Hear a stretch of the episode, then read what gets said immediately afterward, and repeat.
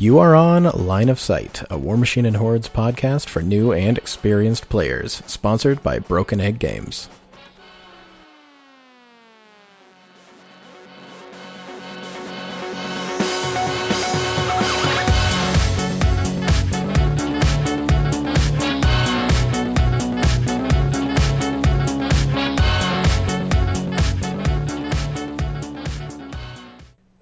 Episode number 30 of A Line of Sight. My name is Chandler. I'm here again with Jaden. How's it Hi. going? Hi. I can actually like feel my mouth, so that's improvement. Yep. Jaden's Yep. full of drugs right now.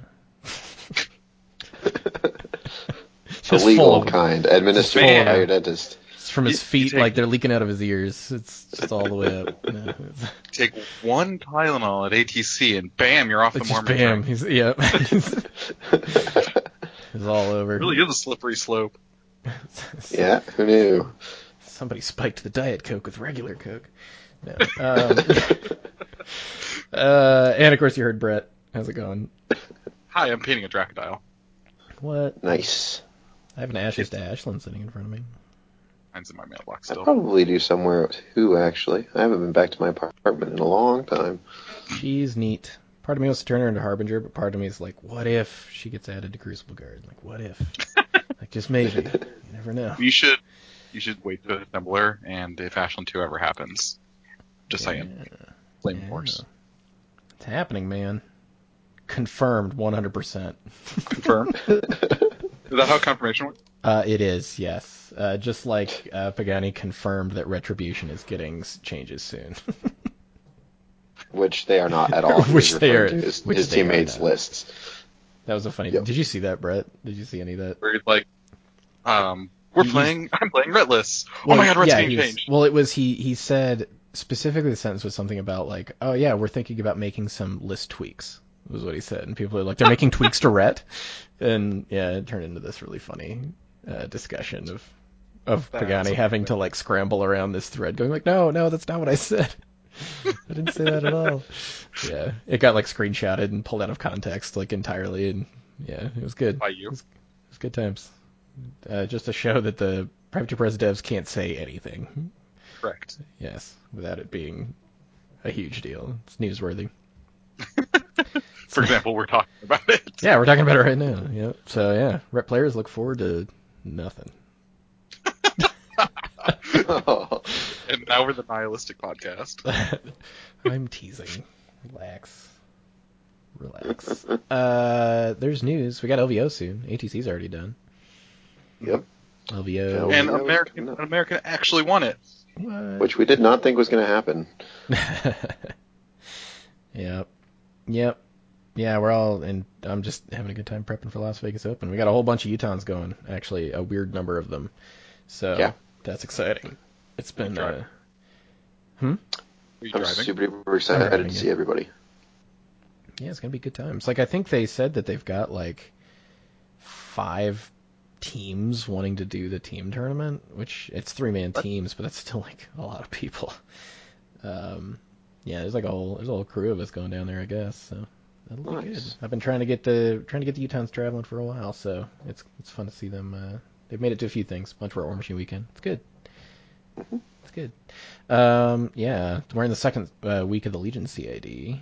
Um, Yep. And the- Blightbringers are 32 points right now. Yes. Uh, yeah. Last episode, uh, Legion CID hadn't quite started when we recorded because we were we recorded a day early. Well, we recorded our usual time. We're recording a day late technically, but um, yeah. So they're in their second week. A lot of fun stuff in there. Um, tons of wacky things going on there. Golab's pretty interesting. Yes. I actually feel like um, this is the the idea that started out the best. Like it almost felt final that first week. Yep. Yeah. Yeah, I, could heard a lot that. of people say that. There- I think I think Yeah. Golab's insane, and I have no idea if chosen are broken or terrible.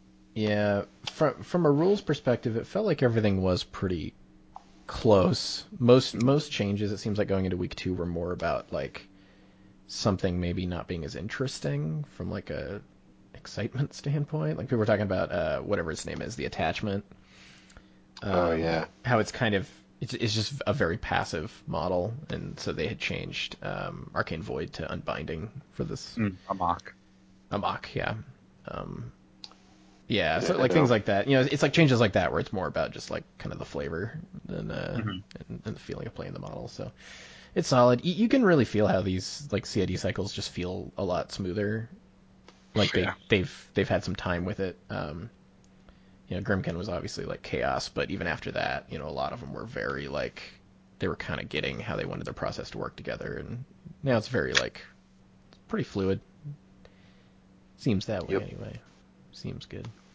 Yep. So yeah, do we have any news from Broken Egg, Jaden? I didn't ask Uh, just that they're going to be at LVO. Yes. Um, we don't have a lot, whole lot more other than that. Yeah. Yep. They will be at LVO. We will be at LVO. hmm You should be at LVO. Yeah. Cool. There we go. If, if, if you're Easy- listening to this easy. cast, you have no excuse. None. Send angry messages to At all. at choke obsessed underscore ll. Um, yeah, uh, yeah.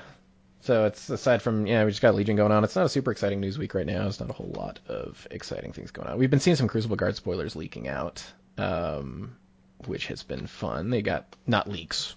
I don't want to use the word leak, but um, yeah, they've had like some concept art come up that's been really cool. Um, and uh, I know, um, yeah, it's it's been kind of cool to actually see a little bit more aspects of what that faction looks like. Um, when we originally saw Prospero, which I, I do not remember what convention it was that, that Dallas was painting him. Was it There's PAX? it might have been PAX. PAX Unplugged sounds right, but I, I would have to. I, I don't remember. It felt like it was like before that, but I don't remember exactly. But he was he was working on him, and the the pictures were always kind of bad, and he was just sort of primed, and we didn't have much like visual faction context, and I was kind of like, this guy looks kind of boring. But we've actually seen like a mostly painted one, and he actually looks pretty awesome. Uh, Shit, yeah, he's Iron Man. Yeah, well, that's what the concept art was like. He has a chest laser, and I was like, well, I mean, what? I was like, what the- you know what? I am gonna mod a freaking laser coming out of that guy's chest. I will happily do that. You have to. I'm gonna have to learn some OSL, but we're gonna do it, man. Yeah. No, Yeah, he just looks- do the do the Tyson thing and like Oh, just, just a- legitimately light it up. Yeah. yeah. Oh, I thought you were going to make a laser. And just make a laser. That sounds like Tyson just literally is like, he actually shoots a death beam. You probably want to get out of the way. Um, I try not to use it too often, but you know, that's, I melted a colossal with it. It was bad. Um, just a mad scientist. Fits perfectly. So, yeah, yeah. So come say hi to us at LVO. Uh, we uh, will definitely be there. We were gonna have shirts. We're not going to. I didn't tell the other guys this.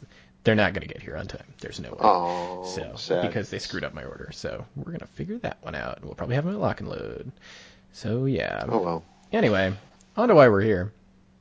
So you guys did the America's Team Championship uh, just Sure did. weekend, just a few days ago. I was not there, sad face. Um, but you guys all headed out to it was Milwaukee. Is that Yep, correct? That is Yeah. correct. And, And it was cold. Honey- I was about to ask, was it cold? Yes. This is- January. Yep. The Canadians seemed fine. I'm sure they did. Yeah. I actually didn't No. mind it too much. Fine. They're like, ah, we've all gone south for the winter. It's much nicer here. Um, yeah, it, it was it was touch and go for a bit. Um, we were worried that our teammates weren't going to make it uh, with winter storms and passes and such. Uh, Mm. fortunately, while we were worrying about that, one of our teammates had shown up and was standing in the room with us, so we hadn't noticed. Nice. Excellent. Perfect. Sweet. Yeah. Well, it's good everybody made it out there. I know Jaden's kept getting delayed. yes, my flight got, ended up getting delayed like I think three and a half hours or maybe four. Yeah. It was an un- unnecessary amount of time. Yeah. That is that is a cold place to be going. Um, hmm so yeah. So how was the event? I don't know much of anything about it, so I'm gonna let you guys you guys tell me about it. What would y'all what was it like? What'd y'all do? Um, it was really well run in that I feel like the times were really nice. Um, there were lots of time, like it was five rounds over two days, and it was just, I mean, except for the five people playing in Solo Masters, it was just the main event. Um, so there was lots of time to like hang out and talk, or go get food, or um, like afterwards, like it was early start, or like it was a late start, and early night, so you have plenty of time afterwards. I really liked all those aspects of it. Yeah, I agree. Uh, everything started approximately like we started every round within five or ten minutes of every single like mark that we were aiming for. Um, judges were attentive and present. It was really nicely run. Catering was edible. I mean, Uh, it was like Con- per contain, contained necessary nutrients for survival. Yeah. Well, I mean, they actually had like fruit and vegetables and stuff there, so That's really cool. Yep. Nice. So, how was your team feeling going into day one? Overconfident. I mean, Overconfident. Yeah. in, in hindsight, right? Any. you remember the last time our two podcasts got together That's true. tournament? Yeah, that is true. Yeah, everybody just gets Yeah. obliterated. So That is true. we uh, we went in with a couple of assumptions that were incorrect. Um, the first one was that Brett's list would play anything like they used to play with his solos that he couldn't play in them, Okay. um, which did not end up being the case. I don't think. Um, and the second one was that our Cryx players Asphyxious one list was really good, and it turned out that it was really awful. oh. Well, that's awkward. So yeah, we got we got him into the exact person and list he built it for, and he got completely tabled. Yes. Ouch. Awkward.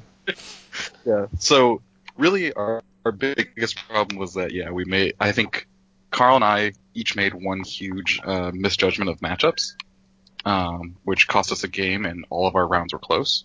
So Okay. Yes. cost us two rounds, I think. Yes. And then Um, yeah, every 50-50 broke against us. Yeah. Yep. Well, let's start Yeah. it from let's start it from day one. I want to talk about yeah. one more general thing. Sure. Um, Jaden, have you noticed that uh, people, at least me, I seem to be making a lot more excuses and there's a lot more dice luck in team tournaments? Is that just a product of number of games? Is that So it's interesting that you mentioned that um, because I have also noticed that I've played in three tournaments in Mark or three team tournaments in Mark three, and I played in four five and Mark two towards the end of it. And I feel like the shift between Mark two and Mark three, especially with SR 2017, and how long the games go, and how uh, many more dice rolls you make in the game that seemed like they're important. Mhm. Um, I have also noticed that that seems to be the case. Um, I've tried really hard to not frame it like that. Like uh, my round three game, I feel like I missed a lot of sevens, um, but I also misdeployed. So that I, that is the thing I'm focusing on. But I think you're I think you're right. That does seem to me to be the perception in team tournaments Yeah, now. I think it also might have to do with uh, the pressure of like having the team depend on you, and if you let them down, it's really important to find a reason that isn't. Well, I just fucked up. Yeah, Even if you just fuck up. yeah, Yeah. it's true. Um, which is which is really interesting. Um, I think I think we all did a really good job after getting such incredibly hard games day day one, and then also having the coin flips break against us. I think we did a really good job of rallying and not like going on tilt really badly for day two. Um, Yeah, that is true. Um, I think we faced like three of the top five in the, first round. It was insane. Yeah. yes, or the first day, excuse me. Yeah. Well, let's Yeah. talk about let's Oh. talk about the first day. We'll, we'll go Sure. through kind of who you ended up playing against. So you got there. Uh, who did they pair you guys against? First round. was against the Mollywhoppers, who I had never heard of, uh, but turned out to be an excellent team from like Maryland, New England area. Yeah. yeah. Um, and so yeah, we're going in like never heard of these guys. It's gonna be super easy, and we barely scrape out a three-two. it's Yeah. like oh, that, we were totally wrong. So, and it was interesting because, like, from my perspective, we got lots of advantaged games. Like, they put me into Cryx, the opposing, uh, the, they did, which I think was probably their worst mistake, um, because he didn't have an answer to either of my lists. and how and then well did I we felt- capitalize on it? Sorry, what was that? And how well did we capitalize on it? Um, I mean, wait, not you? very well. Okay, yeah. Uh, so yeah, it, I thought we had lots of really advantaged matchups, and so I won my game, and Ben won his game, and we both went to get a drink, and we, we came back, and we were like, okay, so just we, we just need one win, and then we're walking along the tables, and we're like, oh, I think we're gonna lose all three of Well, our games. So tell, tell me about what the matchup matchup process for that one looked like. Like what Sure. what were you guys looking at? Um, so, we so chose tables um, because Yes. the tables were very, very scenario dense. Yes. Um, do you have any further opinion on the tables? Was it you who had that opinion, or was it Tim? Sorry, was that?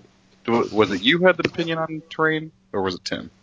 Um, it was Tim. I think actually that he is probably correct in hindsight on his analysis of the of the tables. Um, but we'll, we'll talk about that in a minute. He has an Uh, annoying habit, right? I know. Uh, so so we we chose tables. Um, actually, I think we lost the die roll. Yes. is what what it was. And so we were looking at their team. They had a Cryx player with Lich One Scourge of the Broken Coast, which is the Texas theme, and I think they had like Deneghra One Ghost Fleet. That wasn't one of the few teams that had that. Yeah. Um, and then they had a Sloan One Striker Two pairing, a Harbinger Testament pairing, whatever Brett played into. I don't remember what that was. and then a Madrak One and Kolgrima, I want to say pairing. Yeah. something like Um, that. I, Which felt like a lot of the team compositions, including ours. Yep. Now you So- have your Cryx, you you have your cricks, you have your Grymkin, and you have three armor bricks. oh yeah, that's right. Yeah, Grymkin. so yeah, um, and so he put me out first because I I only had one bad matchup and that was Striker Two, um, which I don't even think is that bad of a matchup. But if I can dodge it, I want to. Mhm. So they gave us the choice of Cygnar and Cryx, right? Yep.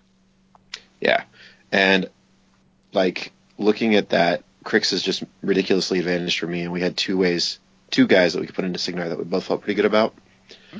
Um, so I took Cryx, and then we put Ben and you, Brett, Yep. into Cygnar. Yeah, my eyes got So big. I'm like, oh man, I want to play in the Cygnar. So that's Yeah. Brett. Brett with minions. What what was the other one?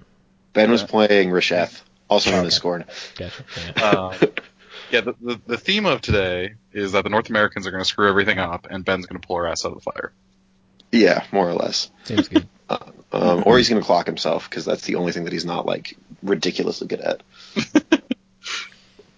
um, so uh, they choose Skorne because their Cygnar player mistakenly thinks that Skorne is bad. Um, Did they And then- you? yeah, and then they put out Trolls and Grymkin, and Brett cannot play into Trolls without his Soul Slave on the Maelok list. Nope. Um, so he takes Grymkin, and then they get to choose the last two matchups. So it's Trolls into into Arcrix, and then their Menoth into our Mercs.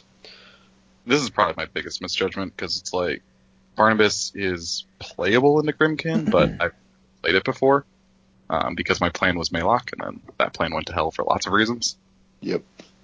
So we we thought that Brett's game was a loss. That was like our one bad matchup going into it.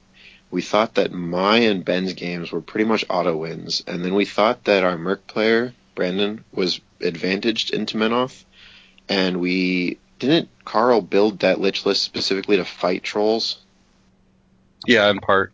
Yeah, and we so we felt like that we we had uh, two two slam dunks, two really good matchups, and then Brett was the sacrificial lamb, but he could also win because like it's never just a loss. And that's that's the recurring thing about my games is that holy crap, every game felt so close. Yeah. Yeah. So, uh, like I said, I played Dreamer into Lich one, and he threw statistics at my face, and then I killed them all with Rattlers and won. Um, Yeah, I was gonna say killed- like unless unless you do something real stupid with the rattlers, like how does he stop you from doing that? yeah, so he didn't. And this is a recurring theme of when I was playing the Dreamer this week, that weekend, was people just kept going. I've never played into somebody who knew how to play the Dreamer, um, and I kept going. Oh, I'm sorry. Uh, so uh, yeah, I just I screened my my rattlers with my heavies. I said, okay, come kill my heavies, which he didn't because POW 12s doesn't kill heavies, and then um, my rattlers just killed the world. Uh, ben did his usual thing of completely tabling his opponent and winning on scenario, and then um, it came. one, one of two games that he didn't win on his opponent's turn. Yes, he won two of his games on his opponent's turn. um, and then our Mercs player could not kill a punch monk in his zone.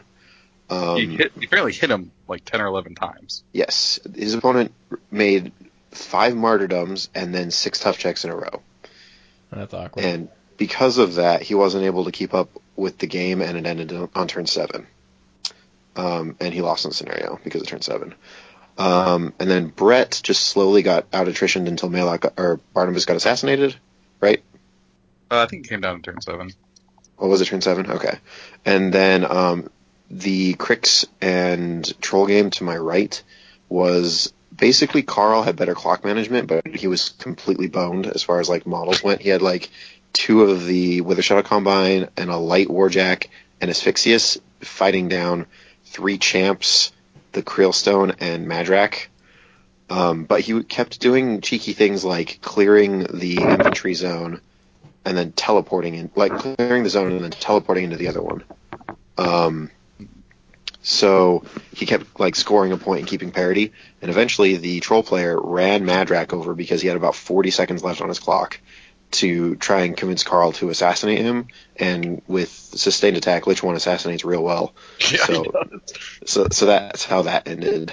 Um, and like we didn't deserve to win that game that, or that round, to be honest.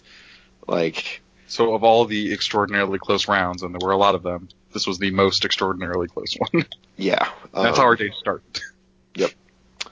So uh, some some things I really I really thought were interesting about that is that that was our first round into Harbinger, and we saw her like three more times.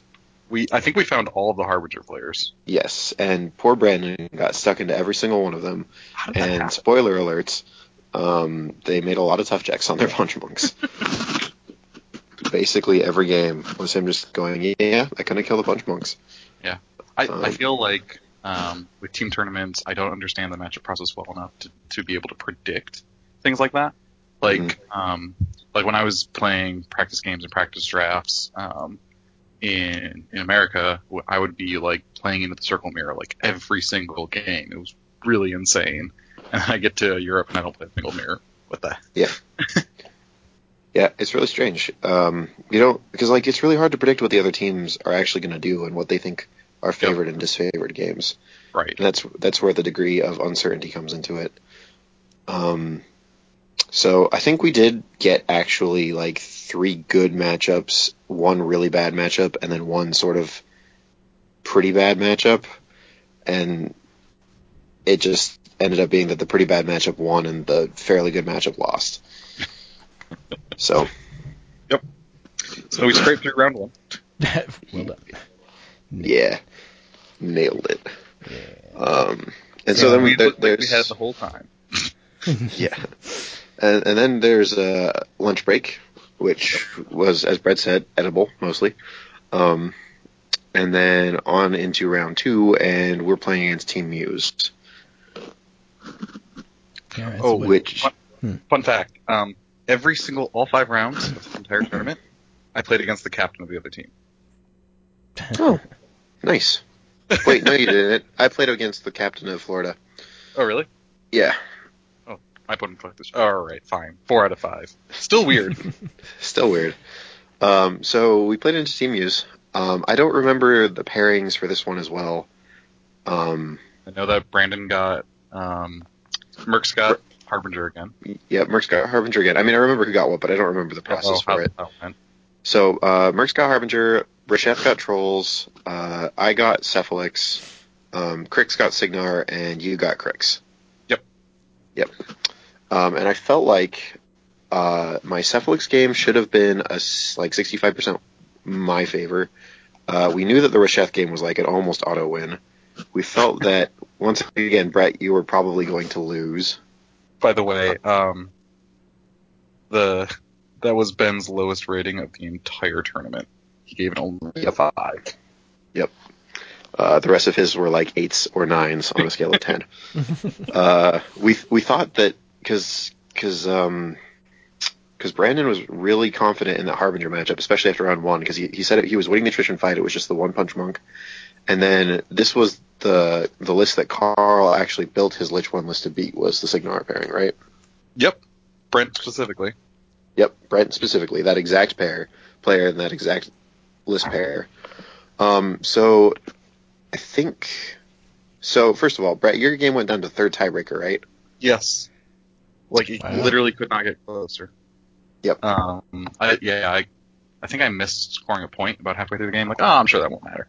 Yeah. Well, and and you had some things happen where like your wrestler went in and it needed to kill nightmare needing sevens to hit, and you missed two out of your five. Oh, I mean that's just Mat Six Warbeast. Yeah, I'm just Um, saying. I had Linus still alive. The stupid CID fix had gone through. I would have killed him 100 percent of the time. That's Yeah. why that's why champions of the wall just randomly don't die of Mat Six heavies because sevens suck. Yep.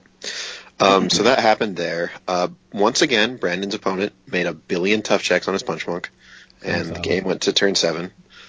Um, my game, uh, we chose tables again, and I chose the table that I did because I thought a piece of terrain wasn't what it was. There was a large building thing right next to the flag on Spread the Net on one of the sides, and I thought it was a piece of rubble, which I expected the Cephalyx player to have problems with because they don't have Pathfinder, and I thought I'd just like hide my Hollowmen behind it and shoot whatever came on the flag if I got that side. Turned out that it was actually a building, which against Thexus is a problem because you can't get enough bodies in there to actually contest that flag. Compounding that, there was a burning earth right next to the flag on the other side that he hit a machine wraith in for the entire game, and I couldn't get to it. So To be clear, this, his opponent didn't do anything shady. no, not at all. I just the made a terrain was was super clear. Um, they had a they had a sheet that defined what everything was. Yep. There was I just- like four types. I just made a mistake because I wasn't familiar with the the type of terrain that they were using. Um, and uh, yeah, so that matchup was both really interesting and really frustrating because I kept doing the right things and then feeling like I failed by like one dice roll, and then it came down to the point with the turn that he won on scenario. Um, I felt like if I had lived through that turn, gotten one, s- like been able to contest or score once, I probably turned the game around from that point because I'm able to kill most of his army in one turn. Um, because to that point, like that was the lowest scoring game I've ever played as far as like army points destroyed. I killed six of his and he killed two of mine, Wow. which is not as dumb as it sounds because he did kill like 20 models, but they were out of five different units, so it didn't end up mattering. Yeah. Um, Carl got tabled by the list that he built to fight. well, so it's because he, he was like, oh, it's probably gonna be fine to Striker two. It was not fine to Striker two. No, not at all. And uh, Ben won on Doom Shapers like turn five. because it was it looked like Rasheth's entire army versus just Doom Shaper. It literally was at that point. He lost about six models, I think, and this was kind of the theme for the day. Oh, he lost six models, but I would hope that uh, more of them died to Rasheth channeling through them Correct. than enemy attacks. Seems good. Yep. So, yep. So we lost a couple coin flips. I made a big mistake with this with the terrain, and uh, and that was that. And so you guys So- were what two and three for that one? Uh, one- no, one and four. One and four. Okay. Yep. And so we were like, okay, we're in the fun bracket now. And uh, How'd the fun bracket go? yeah. so we, we got The fun bracket with Florida meta. Yeah. Yeah. So for those of you who don't know what Florida Meta is, it's probably the strongest group of War Machine players in the country right now, or pretty close to it. And uh, on their team was um, Brandon Anderson, who won both War Machine Weekend Invitational and Lock and Load Masters. Andrews. Yeah, Brandon Andrews. Sorry, my bad. Um, and yeah, he's just an incredibly strong player, and his entire entire meta is very strong as well.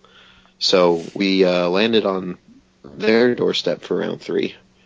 Um, and again, I felt like we got five 50-50 matchups, and the coin flips just didn't land for us. Uh, mine was not. This is this is the one. This is another one I misjudged.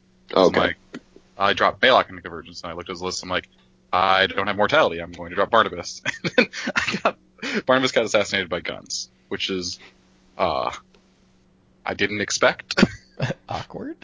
So, so was it? Oh yeah, this was the game where the two taps shot at something not inside the swamp pit, but hit Barnabas with the sprays anyway and accidentally killed him.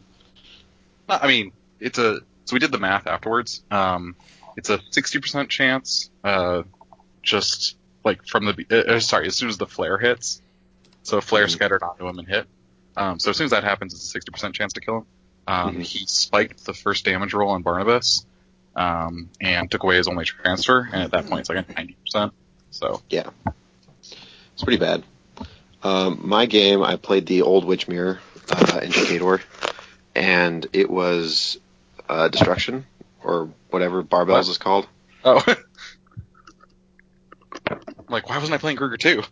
Um, yeah, and uh, so uh, I misdeployed because I spread my infantry out too far after seeing how he deployed his um, Doom Reavers completely off to my left.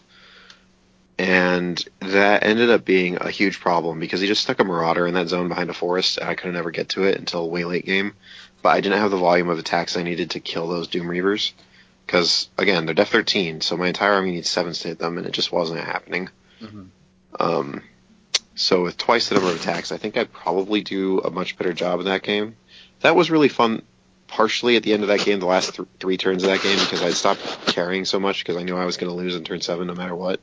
And so Old Witch just started killing Khador heavies. Yeah, she kicked like three Khador heavies to death. It was Yeah, hilarious. she, she kicked a Marauder, a Juggernaut, and then another Marauder to death. Scrapjack was angry. yeah. Brett Brett came over to me after the game and he's like, "How was Old Witch alive, surrounded I- by Kador heavies like that?" I, I like the idea that Scrapjack's just mad because when he was little, all the other Warjacks would make fun of him, and so now he's like, "Now I'm huge," and just smashed them all. yep, basically. Just let me join your So- reindeer games. Yeah. Yeah. Um, the only game that we probably should have won was Ben playing Rasheth into Scarwind Dark Host, and it was because Ben clock uh, did not manage his clock properly. He had 27 seconds left after turn five, and he was up like four points on scenario with no way to lose on scenario, but no way to win either. So he took a 15 second turn, and then he took, took a 13 second turn and clocked out. And if he'd had 30 seconds left, he would have just coasted to a turn seven win. Yeah. Oh, that's rough. So this was the this was the bad one, right? This is the 0 and 5. Yeah. Rough Yep. day. Rough day, but great games, great opponents. Like Oh, for sure. Like if you're not going to win say the whole thing, it's better to play against like the top, the top players, right? for sure. Yeah. I can't say anything bad about about any of my opponents. They were all so so excellent to play against, and uh, some of the cleanest War Machine I've ever played. Nice. But I can't Yep. decide if this is just the team format. Um, so there's the two things that I noticed this time around in the team format that, that I didn't notice previously is that um, every game feels like a finals game. Um, hmm maybe it's just because we ran into like the highest, literally the highest caliber players possible uh, every round of the first day. Um, but like they're all super close games. They're all super tight. I don't have any problems with any of it. I never felt like they had no idea what was going on. And I, like I never felt like I was super advantaged or disadvantaged. Like they were always really close. Yeah, Um, and and I guess that's the thing, right? When you're in a tournament, um, like a normal Swiss tournament, um, you're gonna have rounds where you're just like, oh, you have no answer to Barnabas, and you just like walk all over them. That never happens in a WTC t- style format. Yeah, uh, for sure. That was something I noticed too. I came out of that three rounds like more mentally exhausted than I usually am after six. Yep. And you're, you're totally right. Like in a normal steamroller, there's always one or two rounds where you get an opponent who doesn't know what your stuff does or doesn't understand how to fight it, Mhm. even if they do know, and you get a nice easy win. Or alternatively, you run into somebody who just destroys you. Yeah. And, you um, go home yeah. Whereas this was just like three games in a row of just like being so careful because if you don't, your opponent just wrecks you. But at the same time, they're also respecting you because you can do the same thing back to them. It was a really unique dynamic. Yeah, this might actually be the team term I enjoyed the most. Yeah, I think so. Look, looking back at it, I, I would agree with that. Um, yeah, really, really tight games. So uh, naturally, getting completely destroyed in round three meant that we had to go get really, really bad for you food for dinner.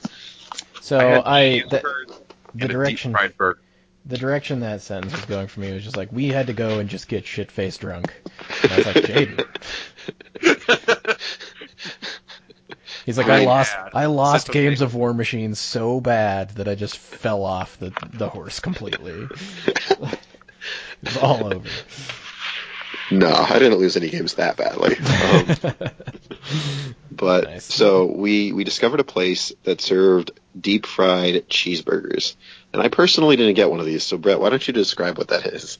So I'm like, oh, they're just gonna like deep fry the burger and that'll be fine. And So it comes out, the entire thing, burger, bun, bacon, everything is deep fried.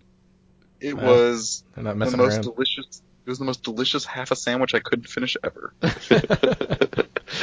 Perfect. It, it really felt like being at the Texas State Fair. So much so that I called my wife. I'm like, should I should I just throw up? It always works for you. Uh, she's mad. She's not bulimic. She wants. to know. yeah. Yeah. So you guys had a rough rough run day one as far as Yep. but in good news, Phil got to the finals for the first time and almost got on the WTC team Yep. by getting that sweet, sweet bye. Yeah. Round one. Also, shout out, congratulations, Aaron Allen, for being the uh, Solo Masters winner and getting on the WTC. Yes. Guy's a beast. Guy is a beast. Orion is also a beast. I don't know if he played I in the last round, uh, but that caster's vicious. I think uh, Convergence and Grymkin, and to a lesser extent Minions, does a really interesting um, like contortion to the team matchup process. Because I feel like um, their matchups are so strong and so strange um, that it's really hard for people to prepare for them. Yeah, so actually, this is a really good topic to jump into for a second. Um, uh, the the 68% win rate that Grymkin had at the ATC, um, that a lot of people are decrying the faction as overpowered or not working and that CADA is broken.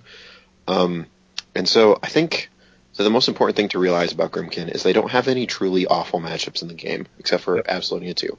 Um, and because of that, in a team tournament environment, you don't have to jump on any grenades with them. They don't ever have to take the hard fall because every game they play into is a 50% game that they can win. And because of the way the Arcana system works, Grymkin players tend to be the people that love to think real tactically and have the drive to go after that really high skill cap. So they also tend to be really good players. So when you put a 50% game in the hands of a really good player, generally they win that game. Well, I think it's also funny because I was just complaining like, man, I never, I never got any easy matchups. For Grymkin, that's just how life is. Yeah, actually, it's definitely true. Like I don't, I, I've noticed since swapping to Grymkin from Circle, I don't get any easy games anymore at tournaments. Um, I used to just play Wormwood and double helm out their caster forward and shoot it to death, and that was the game. It only But happened to me once. true. It almost happened to you twice though. Um, that's ATC last year, for those of you wondering.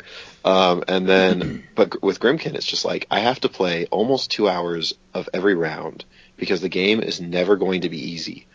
Um, conversely, though, and this is the sort of false idea that people get about the strength of the faction, if somebody doesn't know what they're doing with the faction, they will fold over like a wet piece of paper. Well, because- and, and the other thing is if uh, if you've never played into Grymkin, you will lose 100% of the time. Yes. Yeah, absolutely. Or if you've never played into a good Grymkin player, Mhm. uh, but you've played a lot into like just a, subpar um, pilot, and you're used to steamrolling them because their placement is bad or they don't use Arcana properly or whatever the case may be, you will also um, just get obliterated because you're not ready for what's coming. Oh yeah, I So- mean look look at my uh, Grymkin game. Like I've played Grymkin I don't know, half a dozen times, but I hadn't played that specific matchup, so it turned a close game into uh, a loss. Yeah. Yep. And uh, when we talk about round five and my my game, we we can talk about this a little more. But I think I think it's be- the the reason Grymkin's win percentage was so high at this event was because they don't have any bad matchups, so they never have to like take an auto loss like some factions do. But they also, I think, the vast majority of Grimkin players at this event were really good players. I was gonna say four names: Um, Will Jaden Noir, Pagani, Jeff Olson, and Jeff uh, Olson, Lee. um, uh, Jeremy Lee, right? Yep.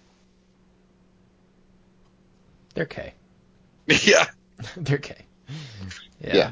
They're pretty good. They're pretty good. So So, so that was day one. Yep. Day two. You get in there. Who do you fight first? we had the two named teams, right? The FC. Yeah, we, we had the explicative Steve, Okay. and uh, and then round t- round five was Bob and the Not Bobs. Well, let's talk about the uh, the Steve games first. Sure.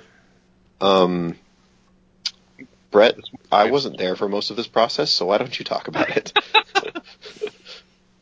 Yeah, so uh, Like, all right, round starts at 30 minutes earlier than yesterday. Um, so we're like, you know what? The other room's probably already on downstairs. They have an efficient German on their team, on their in their room. They're probably all awake and ready and looking looking at us like idiots. So we get downstairs and 9:30 rolls around. Our team is awake.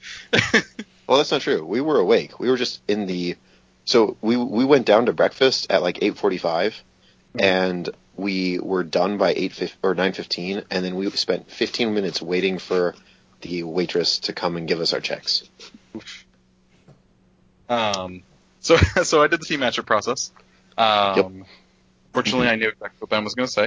Um, I will play Rasheth and crush them. correct. yeah, I, I, I literally stopped asking what Ben thought of matchups. I just put him into whatever I didn't want. To. It's like whatever. He was like, he's going to play Rasheth. He's going to win 80% of those. Yep. Um, yeah, I also don't remember how the team matchup process went. Okay, well let's dredge it up. I played into Haley 2. Yep. You played into This was Skorne. Skorne. Okay. Uh, ben played into. Gosh, something that he. This was also one of the games that he won on his opponent's turn, right? I watched the end Was of it- this game. Was, Was, it it? Menoth? I don't know. He played into something. We could look it up, but I've got a You draft. could look it up. Um, Carl played Ghost Fleet for the first time that event, and uh, that he he seemed to enjoy that better. And um, oh yeah, this was the round where we all finally got to play our main lists. Yes. we all won. We're like, why didn't we do that all all yesterday? Yeah. anyway, so yeah, um, partially the reason I don't remember so well is because I was always on the end of every single table that we played at. Like every single round, I was on an end, except for the first round, which is why I remember it so well. Um, so my game was against Haley 2, which, if you're still playing a battle group heavy list like the Dreamer, is still a really hard matchup. And I made a couple of key mistakes, like I forgot to put out an Artifice of Deviation to prevent his Ironclad from getting into me on like turn two or whatever it was under his feet. Um, but Enfeeble on a Hammersmith makes it map 5 PS 15, which is really bad. And also Ironclads are only PS 18, which kind of bounces off Cage Ragers. So, despite my opponent playing really, really well, shooting my Crabbits to death, rolling boxcars on Electro Leaps to kill solos, all kinds of stuff like that, um, I was able to grind it down to the point where I had a Cage Rager and a Skin and Moans and like two Gremlin Swarms and the Death Knell and a Rattler against a Storm Strider and a Hammersmith and Haley. Um, and because of the game the where a pair of Gremlin Swarms took a Storm Strider apart? yes, I had two Gremlin Swarms go across the table way away from Arlen and take a Storm Strider apart that like ended it on three boxes that a Rattler just charged it and killed it. Um, but there was a house in the middle of the table, and what essentially happened is he killed off Karianna, two other Gremlin Swarms, and Eilish, and I was like, oh, I'm just going to lose this because I can't score fast enough to keep up with him anymore. And then I realized I still had two Gremlin Swarms left, so they uprighted over and came over to the flags after I killed Arlen, and he just couldn't deal with them. Mhm. Um, but Haley can't get far enough away from a miraging Skin and Moans, so I also just charged her and ate her at some point. Um, so my game was funny because uh, my opponent didn't play much of Mark II. Um, so he was looking through all the minion cards and he apparently he was playing Jalam, so he's relying on high defense war beasts. And he's like, aha, I'll pop my feet and these Archons will never be hit. And so I'm like, Beast Lore? He's like, all right, you only get one die. I'm like, oh, you've never seen Pendrake on the table because he only works for me now. yeah. Yeah. that, was- that was funny. Um, uh, so I, that, like the the Maelok list is just incredible in the scoring. Um, and since I wasn't allowed to take the Soul Slave, I took Pendrake instead, which made me accidentally extraordinarily good at this specific build. Yep. So it was it was pretty heavily advantaged. Yeah. Um, we talked about like sprinting, you could have done better, and like um, he saw an armor brick, so he's like, oh, I need to value my Titans. But in actuality, it was the Nerfs that were doing all the real work, not Nerfs, Arctons. Arcanons. Those things. Your opponent's list may have been illegal, Brett. He was, he was taking Nerifs and Skorne. I know they can Yeah. take other factions' war beasts sometimes, but not those ones. Um, oh, this was. Oh, okay. Ben played into minions this round. Oh yeah, Yeah, he played into Rask, and uh, he lost six models, and all of them were channeling models. Oh, okay. And- this game. Yeah, it was this game, and uh, his opponent had Rask left, and Ben won on Rask's turn five. Yeah. That, Uh, that that was a pretty incredible. That was the first time I'd actually gotten to see Ben play because he was always across the room from me before, and it was pretty incredible to watch him just tear that list apart. Um, yeah, I was hoping I was hoping to do the mirror so that we do the Barnabas versus Barnabas game. Where you It's the Yeah. most fun. So uh, yeah, we we ended up sweeping that round completely, Nice. um, which was a nice you know confidence booster after day one. Because again, these were all like really hard games, I think, except for for Ben because he's Ben. um, Just Rashethed all over the place. And, Yeah. Yeah. I mean, I'm pretty sure that you could have given that man more or less any list and he would have been fine. But but yeah, you got to remember, he's not a Skorne player. He, yeah, he's not a smart player. He's a, he's a rep player. Yeah. So, um, but the, he wanted to play Skorne because of our team composition. Makes sense. Um, so yeah, that was that round, and uh, we go into the last round against Bob and the Not Bobs. Um, and let's see, I still don't remember who played into what except for me because I was on the end again. So I played in Decatur. Uh, you played in Khador? Yep. Okay. Oh There no, uh, there were two Khador players. So you played in Khador. Brandon played in Khador with Magnus two. Yep. Um, and he played a perfect game. He didn't lose a single model and won on the scenario on like turn three. Oh, that was vicious. And this Yeah. was like, Recon. it wasn't even like one of Magnus's auto win scenarios. No, it was on Recon. But the way it worked is the the Karchev player only contested the zones with two heavies each. And so Magnus slammed those heavies out with his other with his heavies, um, took both zones and the f- close flag, and scored like three points on turn two, and then scored a fourth point on turn two of his opponent or turn three of his opponent's turn, and then scored a fifth point on his turn. And his opponent literally couldn't get anything onto Magnus to kill him, and he couldn't move his models because of Magnus's feet. And Khador's not exactly known for their tricky movements. To get. Yeah, not really. So, and it was like I looked over at one point, and Magnus is sitting like five inches away from a juggernaut, and I'm like, "What is going on?" And Brandon's like, "Oh, I just feeded." I'm like, "Oh, okay, proceed." Fine. It's fine. yeah. Um, this was another game that Ben won on his opponent's turn, I think. But he And did actually, yeah, he did. He did actually lose models that game. He had he lost like most of his unit of reavers. um, slipping at the end. slipping. At the end. yeah. Mental exhaustion was taking over. Yep. And uh, what did you play, Brett? I can't remember. I played into a really cool uh, Glide One Rockets list. Um, so most Glide One Rockets lists have like a minimum battery of like two destroyers. Mhm. Um, but um, Brandon played as a really cool variant where it's uh, like seven jacks. It's Oh. uh, it's two juggernauts and three marauders is the full. I actually have. Uh, Uh, uh, on this person's list Uh, Brandon- Brandon. because he he does he plays it in. well, Not important to the story. Important important Sure. is that he did a really cool splitting of the difference, where he took the, the absolute minimum winter guard you could, um, Mhm. still get all the all the free points and all the advanced moves, um, and then filled it up with cheap jacks. Uh, in this Mhm. case, uh, two juggernauts, three marauders, um, which allows him to play this really cool way where he bullets in his jacks first, and then the uh, um, the rockets clean up whatever survived. You know, pound 19 jacks. Um, Yep. It's also, incidentally, a very, very good way to deal with um, Barnabas because Barnabas wants to play this game where it's like, I'm going to sit back my swamp pit, your rockets are going to do nothing. I'm just going to take heavy, I'm going to take a heavy, and I'm going to take a heavy, and then I'm going to feed and kill all of your infantry. Yep. Um, but he completely uh, get, got around that strategy by um, sending the jacks first and keeping the rockets way back. So I had defeat to like turn the jacks off a little bit. Um, and I managed to carve through all the jacks, and the rockets weren't doing anything. Um, but he took out all my heavy, which is bad for a horse caster. So I was yeah. I was cutting and flesh eating in order to heal back up. it, was, it was a really funny game. Um, but then I got I got two flesh eater happy, I think, um, because Vlad's melee threat with Blood of Kings is ridiculous. So I set up a situation where I was actually def 16 with Barnabas.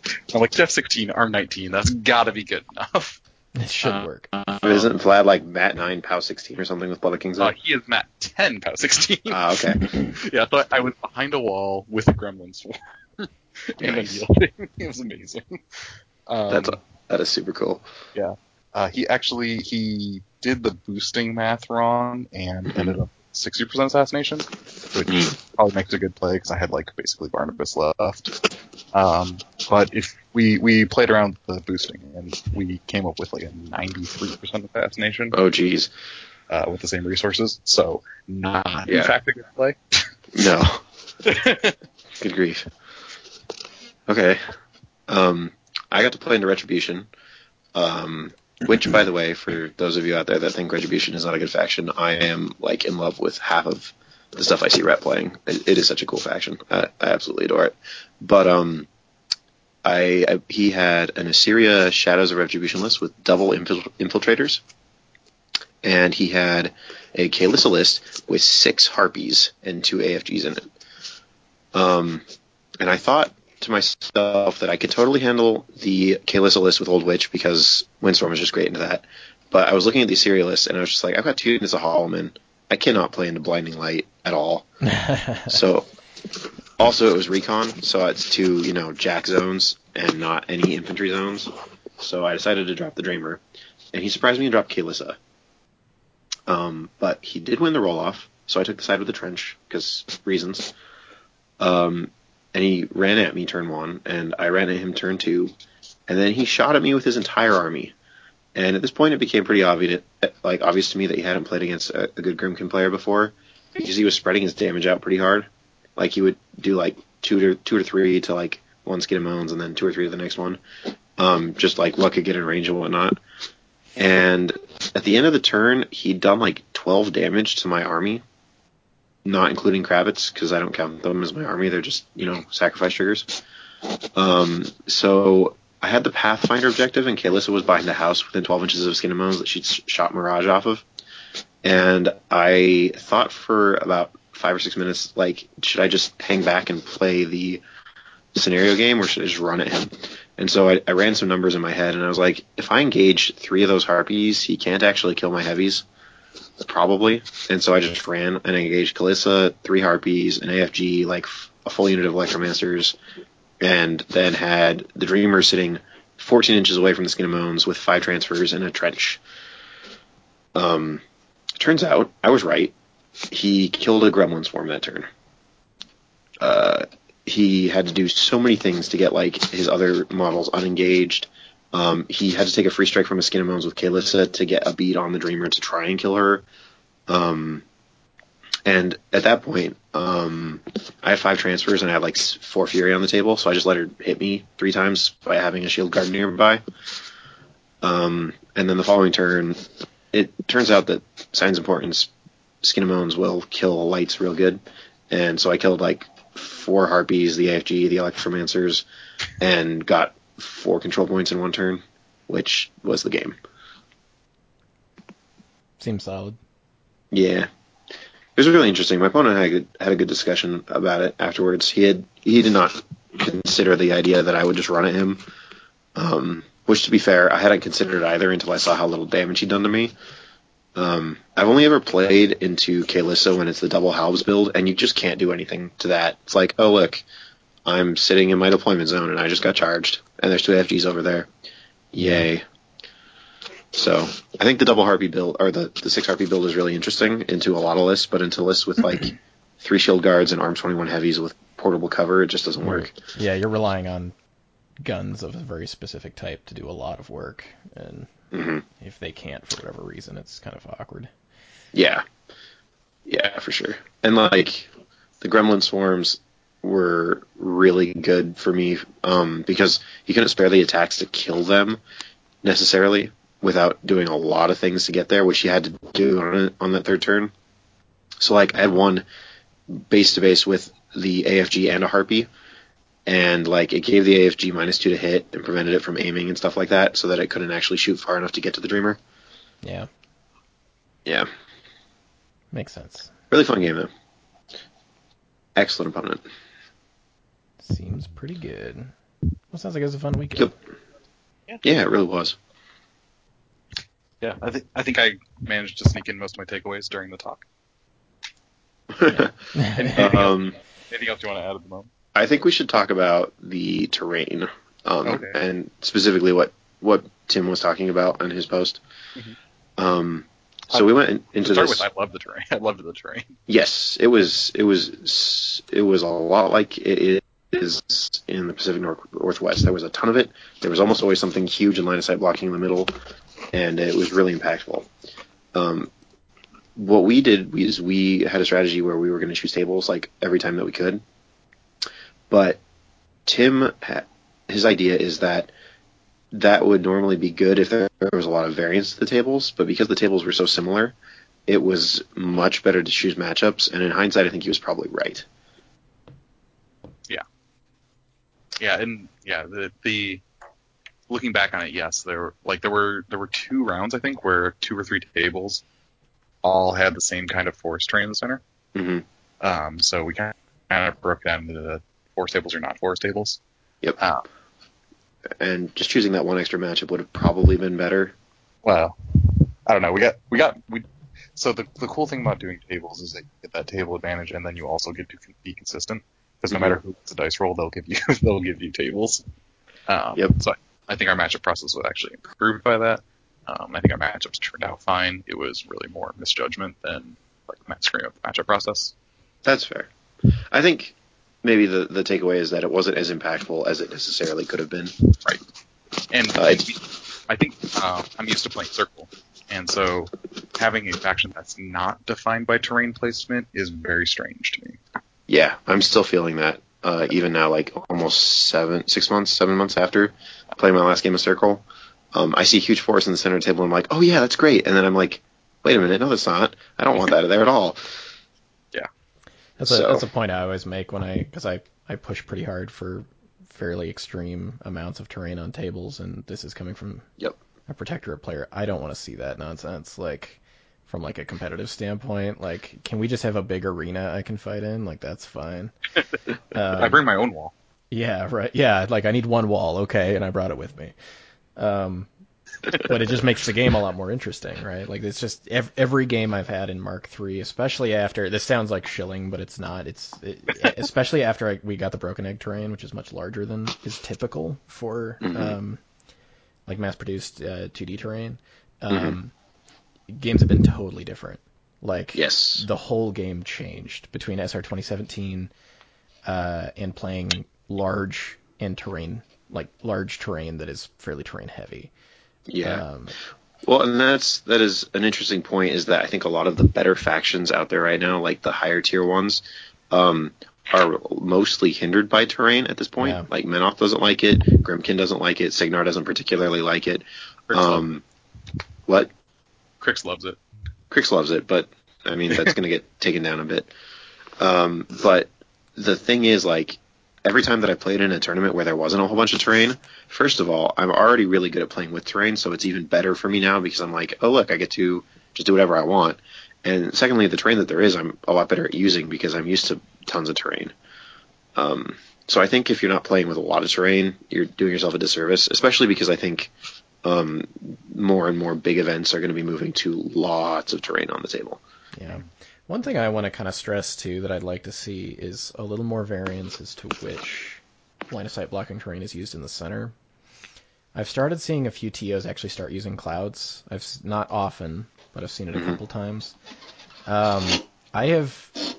I don't do it much because we don't see it in tournaments, so it's not always necessarily great practice. But like, you want to make a game weird, put Burning Earth right in the middle of the table. yep. like, I actually played on two of those tables at, at uh, this event. There was a Burning yeah, Earth right in I- the I'm middle. starting. I think people are catching on to that kind of an idea. You can use some pretty interesting stuff, and stuff like Burning Earth is real interesting. And if that kind of a thing becomes more common, it even shifts aspects of the meta. Some certain casters get more interesting.